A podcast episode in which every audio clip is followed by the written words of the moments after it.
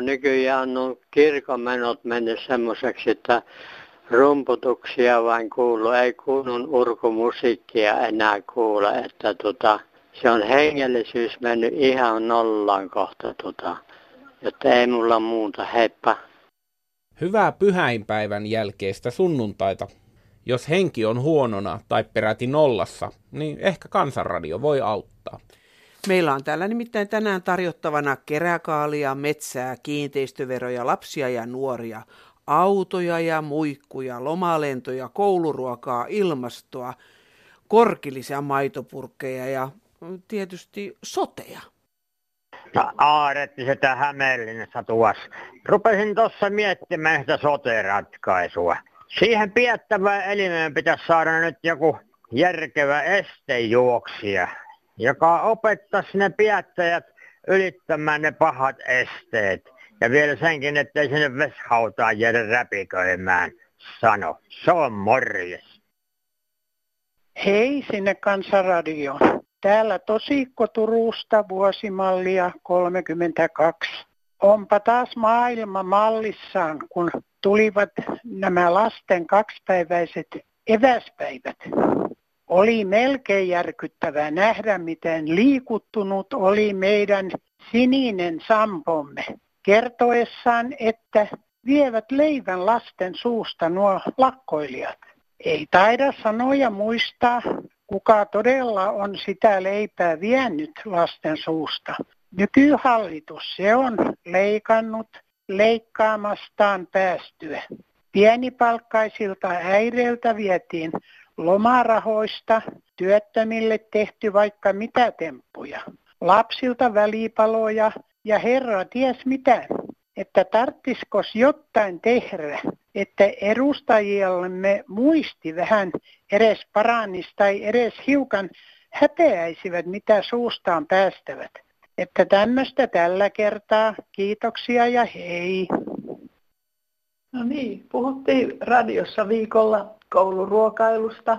Se kouluruokailu, se on niin nykyaikaista, sitä lisätään kasviksilla. Ei lapset ole kaikki tottunut syömään semmoista kastikkeisiin laitetaan kaiken maailman kasviksia. Lapset haluaa selkeää ruokaa.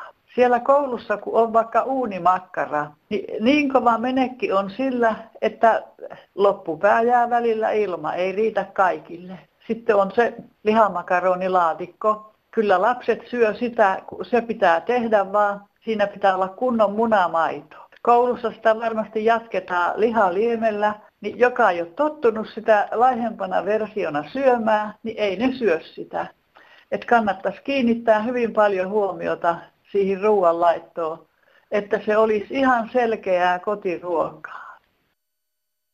No tämä on mummo Karjalasta vaan soittasin vaan semmoista asiaa, kun, kun nykyään sanotaan, että lapsille ei maistu kouluruoka. Niin nyt minun mielestä olisi ihan hyvä muistuttaa tämmöisestä yleensä maailman lapsista, jotka näkevät nälkä, jokaisen koulun ruokalan seinälle kuva lapsesta, joka tuota Afrikassa seisoo langanlaihana, tyhjä kippo kädessä. Ja alle sitten teksti oikein isolla.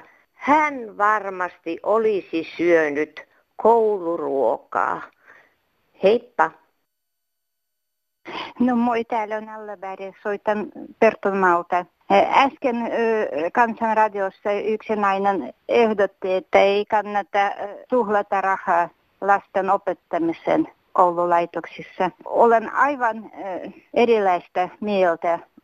Olen ollut töissä maalla koulussa ja pääkaupungissa eri kouluissa ja voin todeta, että Suomessa nuoret sukupolvet ovat oikein hyvin kehittyneet moraalisesti ja älyllisesti ja fyysisesti on oikein hyvin onnistunut nuori kanssa Suomessa. Että olisi rikollista säästä nuorten ihmisten kehittämisessä. Ja koululaitos voi olla ei pelkästään tiedon tuojana, mutta myös moraalin kasvattajana, kehittäjänä.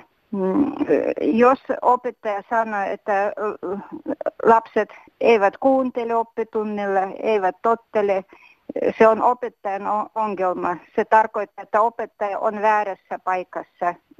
Opettaja ei kykene löytämään yhteistä säveltä lapsiin. Suomessa on ihanat lapset. Kiitos, moi. Ihmettelevä Aulis ihmettelee tällä kertaa puheita, että maahanmuuttajille voisi maksaa alempaa palkkaa kuin suomalaisille. Miten Suomessa maahanmuuttaja voisi elää halvemmalla kuin suomalainen? Saisivatko he kenties valtiolta jotain tukea, että maksaisivat sähkön, veden, kiinteistöveron, takuuvuokran, auton maksut, vesimaksut, jätemaksut, nuohoukset, tieosakasmaksut, ylemaksut, kännykkämaksut, laajakaistamaksut, terveysmaksut, lääkekulut, hammaslääkärikulut, vakuutukset, parkkisakot, AY-maksut, sairaskarenssit ja vielä tuplaten muutakin. No niin, nyt tuossa luin yhtenä päivänä uutisen, että Suomen Lappiin on tulossa joulukuun aikana 650 tilauslentoa. Kuinkahan paljon tästä tulee hiilidioksidia tuonne ilmakehään, että täällä on turha nykyään enää mitään eikäläisenkään niin tehdä, että kyllä peli on nyt menet. No niin, tämä tässä, hei. No, Leena täältä Hämeestä. Hei. Päivää. Nyt ainakin täällä päin, missä minä asun, niin Suomeen, niin on hirveästi noussut syöpä esille. Syöpää on hirveästi, menehtyy ympäriltä tuttuja ihmisiä, toiset on sairastunut, toiset on sairastumassa. Mistä saisi tietää, että oliko se vuonna 1986, kun se Tsernobyl-tapahtuma oli, tänne se laskeuma muun muassa tuli kaikista pahimpana. Niin, sä mennät, että tämä vähän yli 30 vuotta sitten tapahtunut onnettomuus poikisi nyt sitten syöpää sinun ympäristössä. Kyllä, kun sanotaan, että haimasyöpä, semmoisille ihmisille, jotka on hoitanut itteensä ja mm. katsonut mm. ja ollut sillä alalla ruoan valmistuksessa, että tietää asioita. Siis minä koen sen ihan hirveäksi kyllä, no. että ihmiset on hyviä, ahkeria sienestää ne. ja marjastaa. Ja se sienestäminen, niin sieni on vaarallinen, että mm. ei marjat niinkään, mutta sieni, ne pekkerellit siellä. Joo, no syöpähän se on mietityttänyt tietenkin ihmisiä aina, että mistä se tulee ja näin. Ja tota, nyt pitäisi tietenkin ihan ensimmäiseksi selvittää, että onko niiden määrä oikeasti kasvanut ja onko se kasvanut nimenomaan siellä Hämeessä – ja sitten Joo. ehkä pitäisi jonkun vähän asian, asiaa enemmän tuntevan niin kuin lausua mielipiteensä, että mistä tämä voisi johtua. Voiko se olla joku tämmöinen vanha onnettomuus vai voiko se johtua jostain muusta? Nostaa ainakin tämä Tsernobyl esille ja puolintumisajat. Uskaltaako tästä nyt vieläkään puhua? Mutta... Joo, no uskaltaa siitä ainakin tällä tasolla vielä puhua, mutta tuota, kiitoksia keskusteluavauksesta. Katsotaan, mihin tämä menee. No niin.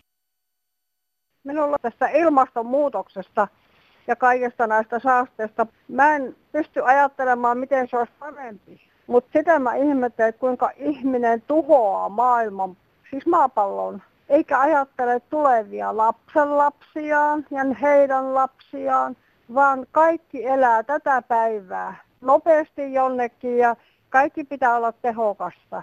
Ja siinä samalla sitten tuhotaan tulevien sukupolvien maailma. Pitäisi ajatella tältäkin kannalta, mihin meillä muuten on kiire. Ei kellään ole kiire oikeasti mihinkään. Itselläni oli aikoinaan kova kiire varata ulkomaan matkaa ja päädyin autokolariin ja heräsin seuraavana päivänä sairaalasta. Et sitä se kiire on. Tämä oli vain yksi ajatus. Miehet ajattelee minun mielestä vähän aika itsekkäästi naisilla on ehkä, kun he synnyttää lapsia, niin he ajattelee vähän niidenkin kohtaloa. No niin, ja kiitän kuitenkin Kansanradioa kovasti. Kiitos teille, hei. No joo, tää on Tippa taas morjes.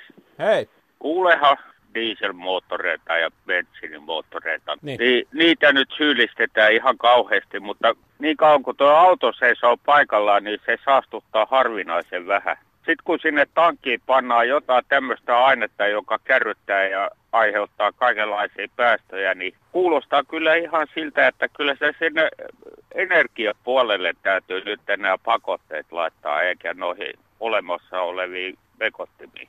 Tätä voisi verrata siihen, että tehtäisiin remontti kaikkiin maailman kylpyhuoneisiin sen takia, että vesi olisi mennyt huonoksi. Että pitäisi korjata se vesi eikä sitä kylpyhuonetta. No joo, toi oli aika hieno. Jos tuossa yksi tyyppi myy tuommoisia lomamatkoja Marsiin, niin kyllä nyt pitää olla niin kuin tuolla energiapuolellakin panna sen verran niin kuin paukkuja tuohon tuotekehitykseen, että ne saa kehitettyä jonkun aineen, joka esimerkiksi alkoholi. Onko sulla tatsia siihen, että pystyykö näitä olemassa olevia polttomoottoreita, pystyisikö sitä polttoainetta ihan aikuisten oikeasti tuunaamaan sillä lailla, että se olisi merkittävästi ympäristölle ystävällisempi ja silti toimisi siihen vanhaan Skoda Octaviaan tai Nissan Saniin? Mä en epäile hetkeäkään, etteikö se olisi mahdollista. No miksi se on niin vaan ei siitäkin, tehdä? että, no siinä on, kato, pääoma, eliittien intressit, niin eihän ne, ne on nyt investoinut miljardeja näihin nykyisiin jalostamoihin. Niin tota, eihän ne nyt halua heittää niitä hukkaa tietenkään. Ja sitten kun niistä suurin osa on semmoisia tahoja, jotka on kytköksessä näihin hallituksiin ympäri maailmaa, niin kyllä ne osa nyt pulata sillä, ettei ne nyt oma pesää rupea sotkea. Se on tota, aika kovat nuo panokset vaan, että miten ne Oh. oikeasti pystyy sen tekemään, jos, jos tässä on pöydällä niin kuin periaatteessa maapallon tuhoutuminen. Ei, mutta sen verran mä oon itsekin tieteellinen ihminen, että mä kyllä epäile yhtään, etteikö, etteikö pystyttäisi kehittämään joku semmoinen äh, energiamuoto näihin nykyisiin vehkeisiin, jotka toimii niin kuin näillä vehkeillä, jotka olisi täysin saasteettomia, niin se ei voi olla niin vaikeaa. Joku sanoi, että niin kauan kuin ekologinen on kuluttajalle paljon kalliimpaa kuin se saastuttava, niin on hyvin vaikea saada muutosta aikaiseksi. Eli pitäisi panna paukkuja siihen, että se mikä on ilmastolle ja ympäristölle parempaa, niin se olisi taloudellisesti myöskin järkevää, koska kyllä silloin ihminen lähtisi ja vaihtaisi ja Joo. tekisi. Joo, mutta siihen on hyvin yksinkertainen keino vaikuttaa siihen, että energiasta niin 75 prosenttia on vero, niin muutetaan se ekologinen vaihtoehto, että sitten ei mene vero kuin normaali arvonlisävero. Muutetaan vaan. niin, niin, se on sillä sipuli. Palataan asiaan. No niin. Tervehdys. Päättäjät ovat valinneet sähköauton ekologiseksi kulkuneuvoksi ympäri maailman. Missä on oikeasti ekologinen hybridi? Kuinka moni miettii, mihin sitä sähköä ladataan autossa? Akkuun. Mitä akkuun tarvitaan? Eli kymmeniä tonneja kaivoslouhintaa yhtä autoa kohti. Tämäkö on ekologista?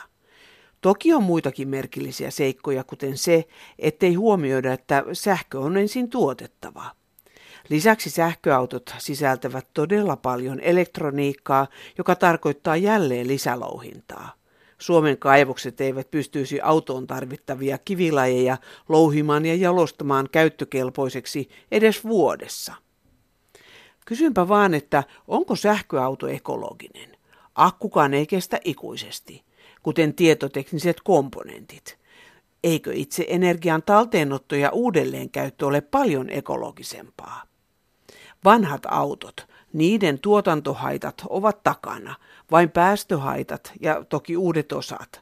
Ne kuitenkin sisältävät vain vähän mineraaleja verraten uusiin autoihin ja olivatkin paljon edullisempia tuottaa. Autojen päästöhaitat pitäisi osata ajatella koko tuotantoketjua lukien sekä elinkaarta. Kukaan ei valita valtamerialuksista, jotka tuottavat enemmän haitallisia kaasuja ilmakehään kuin koko Skandinavia vuodessa. Tämä vain yksi asia, jossa ei tunnu järjellä olevan merkitystä. Kulki se auto sähköllä sata vuotta sittenkin, eli ei uutta, vanhaa teknologiaa ja vaatii todella paljon mineraaleja. Terveisin Jukka Saksi. Sirkka tässä hei. Sellaista olen tässä surru pit- pitkiä pitkiä aikoja, että meidän nämä 25-40-vuotiaat on aika jätetty sillä tavalla, että niiden eteen pitäisi ruveta tekemään jotain, että niistä monet ihmiset pääsisivät palautumaan tähän yhteiskuntaan. Ei voida puhua vaan, että ihan nuorille. Meillä on nyt tämmöinen väliputoajien joukko tässä vanhusten ja nuorten välillä, mitkä olisi suuri voimavara meille, että meille on varaa menettää näitä nuoria. Että semmoinen asia tällä kertaa. Seuraava viesti alkaa Herää Suomi. Olen tullut työelämään 50-luvun puolivälissä. Tuolloin ei päivääkään tarvinnut tehdä maksutonta työtä. Kaikille harjoittelijoille maksettiin pientä palkkaa. Nyt Suomessa on käytäntö, että vähintään kaksi kuukautta tulee ensin harjoitella palkatta. Nykyään se on työnantajilla hyvin suosittua, sillä he saavat aivan ilmaisen työntekijän. Monesti työ on myös sen oloista, että harjoittelijan työpanos vastaa jo työssä olevan suoritusta. Se on varmasti melko suuri summa rahaa, minkä nämä yritykset säästävät käyttäessään harjoittelijoita. Tämäkö on ollut meidän nykyisten kovan linjan päättäjien tavoite? Nimimerkki tyrmistynyt. Ja seuraavassa postissa on asiaa kasvatuksesta. Hei, Huhhuh, olipas aika karsea kuunneltavaa neljän alaikäisen pojan isän puhe hänen kasvatusmetodeistaan. Kyllä sitä itsekin on saanut raivareita lapsien kanssa, kun olivat pienempiä ja tuli käyttäydyttyä ei-aikuismaisesti. Tunteita pitääkin näyttää, mutta kyseisessä perheessä olisi kyllä sijaa tunteiden hallinnalle. Vähän menee överiksi, jos puukolla ja vasaralla ovia hakataan. Itse olen sanonut lapsilleni, ettei mikään oikeuta väkivaltaan, asiat selviää ja pitää selvittää puhumalla. Ja rouvalle, joka toisti iänikuista mantraa siitä, kuinka vanhempien esimerkki on kaiken autuaksi tekevä lasten kasvattamisessa, sanoisin, ettei se ole koko totuus. Parempi mielestäni on, että lapset ja nuoret saavat kotona näyttää tunteensa ja käyttäytyä jopa huonosti turvallisessa ja hyväksyvässä ilmapiirissä. Kyllä niistä vanhempien ohjeista ja esimerkkeistä aina jotakin jää mieleen. Nykyajan nuoret elävät todella erilaisessa maailmassa, jopa nuoret keskenään. Suuri ero on siinä, onko syntynyt 90-luvun alussa vai 2000-luvulla. 2000-luvun lapset ovat todellisia diginatiiveja. Se on sama kuin vuosikymmeniä sitten agrariyhteiskunnassa, jolloin lapset kasvoivat maatalon töihin. Se oli heillä selkäytimessä, niin kuin digitekniikka tulee nykyajan lapsilla olemaan. Niin sanotut ammattiauttajat voisi lopettaa huolissaan olemisen, varsinkin pojista. Joka viikko ovat poikien kohdalla huolissaan jostakin. Siitä kun pojat eivät lue tai siitä kun pojat eivät syö vihanneksia – Annetaan poikien kasvaa ja olla rauhassa, kirjoittaa tavallinen äiti Espoosta. Täällä olisi Jussi täältä Pohjois-Suomesta. Päivää. Päivää, päivää. Olisiko semmoista asiaa tuosta, mm. niin kunta oli ovela ja epärehellinen viime, viime vuonna. Mm. No, mitä tapahtui? Ne kävivät mittaamassa, katon nuo rakennukset. Niin. Ja ne on rakennettu 1800-luvulla ja onko nämä joku sitten 1900 jotakin 50 eli jotakin sillä lailla ja oikein ränsistyneitä ja kaikkia ja kiinteistövero nousi kolminkertaiseksi. Huhhuh. Minä sitten menin sinne kuntaan ja otin ne paperit matkaan ja mä sanoin, no miten te saatte nämä kaikki rakennukset nyt, että ne onko 2016 valmistettu. Mm siellä oli kuule mies hiljaa ja tuota, sanoi, että tuota, ei niitä ole, kun on silloin käyty mittaamassa, mutta no näetään itsekin, että tässä on pantu jokaiselle rakennukselle, että valmistusvuosi 2016. Tiedätkö nämä, mitä se sitten sanoo? No? Jos yhdelle aletaan oikaisen, niin häätys kaikille oikasta. Eli kuinka paljon sitä tehtiin, sitä vilippiä? Mm. No voi hyvänen aika. Tämmöisen takia sitten nousee vero. Niin. No tiedätkö nämä, miten sitten kävi? No. Minä lähdin tuota, siinä oli sitten se joku mittamies, niin oli niin sanota, tuppa tänne, niin katsotaan niitä. Ja se sitten niitä oikova. Minä en uskonut sitten siihen oikomiseen, niin minä menin vielä sille rakennustarkastaja, eli mikä mestari se oli, se joku päällikkö se oli. Menin sen puheelle ja seuraavana päivänä sanoi, että mun pitää saada tuota paperilla nämä, nämä, tuota, nämä valmistusvuodet ja kaikki oikein, miten ne on. Ja minä toimitan verotoimistoon, että saadaan oikastua tämä homma. Joo. No sitten se antoi mulle ne kaikki ja se putosi sitten, se putosi paljon sitten se kiinteistövero.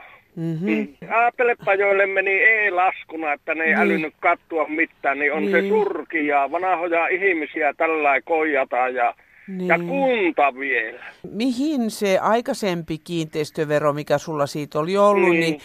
niin, minkälaisiin perustein se oli määrätty? Ne ei ollut kato niitä ulkohuonerakennuksia eikä mitään, mm. siihen ei ollut niitä, Mm. ne, niitä ei verotettu, kun ne oli niin vanhoja. Justiinsa. Sitten, ja rakennus oli 1895 on se asuntorakennus rakennettu. Joo. Sitten tuli kunnalta semmoinen, että ne kävi mittaamassa kaikkien niitä, niin ne sai kaikille niille, kato niille, sille asuntorakennukselle ei pantu sitä muutettu sitä ikää, vaan niille muille rakennuksille, Joo. mitkä oli hirviä vanhoja, niin niille saatiin se ihan 2016 vuoden Niin valmistuminen mukamas. Niin, Niin, niin, ja Huhun, no voisikohan tuossa nyt epäily, tai voisiko epäillä, että on, muillakin ihmisillä tehty samalla no lailla? onkaan se, kato, kun se sanoi se ukko sitten, kun minä menin oikasen, niin sanoi, että jos yhdelle oikasta, Täytyy oikasta pitäisi kaikille oikasta, niin kuinka monelle se on lähetetty sitten tuommoinen? Oi voi Ja vanha, jos ei älyä katsoa, Mm. minäkin olen yli 70, niin jos mä en älynyt katsoa, niin mä olisin maksanut. Niin vaan onneksi, onneksi mulla sitten, että se tulee normaali paperi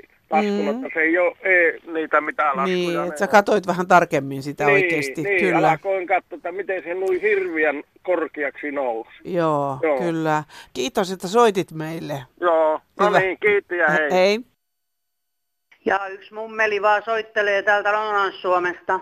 Onko asiat todellakin näin, että ei taloyhtiön isännöittäjä puutu enää yhtään mihinkään, kun vuokralainen saa touhuta huumeitten kanssa ihan vapaasti ja poliisit ei puutu eikä ota kantaa ja ihmiset sairastelee ja tulee semmoiset hajut, että ihminen ei pysty olemaan asunnossaan, joka maksaa myös vuokraa. Ja toisella vuokralaisella on ö, tällainen, ö, niin, että hän saa tehdä ihan mitä tykkää ja leikkii toisen terveydellä. Että eikö olisi korkein aika poliisin johdon kattoja kierrellä ja tietää asioista vähän enemmän. Ja isännöitsijälle terve, isännöitsijöille terveisiä, että tarkistakaa, kun teille ilmoitetaan, niin ottakaa kantaa. Älkääkä jättäkö asioita ihan kattellaan vaan ja pyöritellään peukaloita. Korkein aika olisi puuttua, et ei muuta. Mutta koittakaa, koittakaa hyvät ihmiset pitää huolta taloyhtiöstänne. Kari Mäkinen Vantaan Tikkurilasta runoilee. Voimat alkaa vähenee ja askel hidastua, niin itseltäni kuin moneltakin kohtalotoverilta. Pyhäimiesten päiväkin meni jo ja joulukin on ovella. Koskaan ei ole myöhäistä muistella läheisiään. Paikka, jossa käymme muistelemassa menneitä, rakkaitamme, rakkaittemme omaisia, ystäviämme ja muitakin, kenen kanssa olimme tuttuja ja kerroimme paljon juttuja. He olivat jo väsyneitä ja vaikenivat ehkä meidänkin puolestamme. Nyt muistelemme, olimmeko aina oikeassa tai väärässä, sillä kukaan ei tule kertomaan, sillä hautausmaa on hiljaisten ihmisten leposia. Sirpa Turusta. Tässä minun kirjoittamani runo oli metsä vielä kasteinen, täynnä kimmeltä seittien. Heittäydyin helmaan sen, kuunnellen maailman sydäntä, miten olinkaan luojaani lähellä. Nautin täysin sydämin, metsän rauhaa rakastin. Haihtuivat harsot huolien, ovet aukesi mielen luolien, miten hyvä oli itkeä ihmisen. Niin ihana oli minun levätä, en muistanut arjen kiireitä.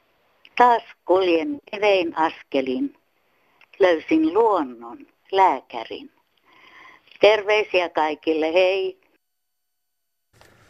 Hei, haluan lähettää hyvän keinon erään naisen ruusukipujen hoitoon.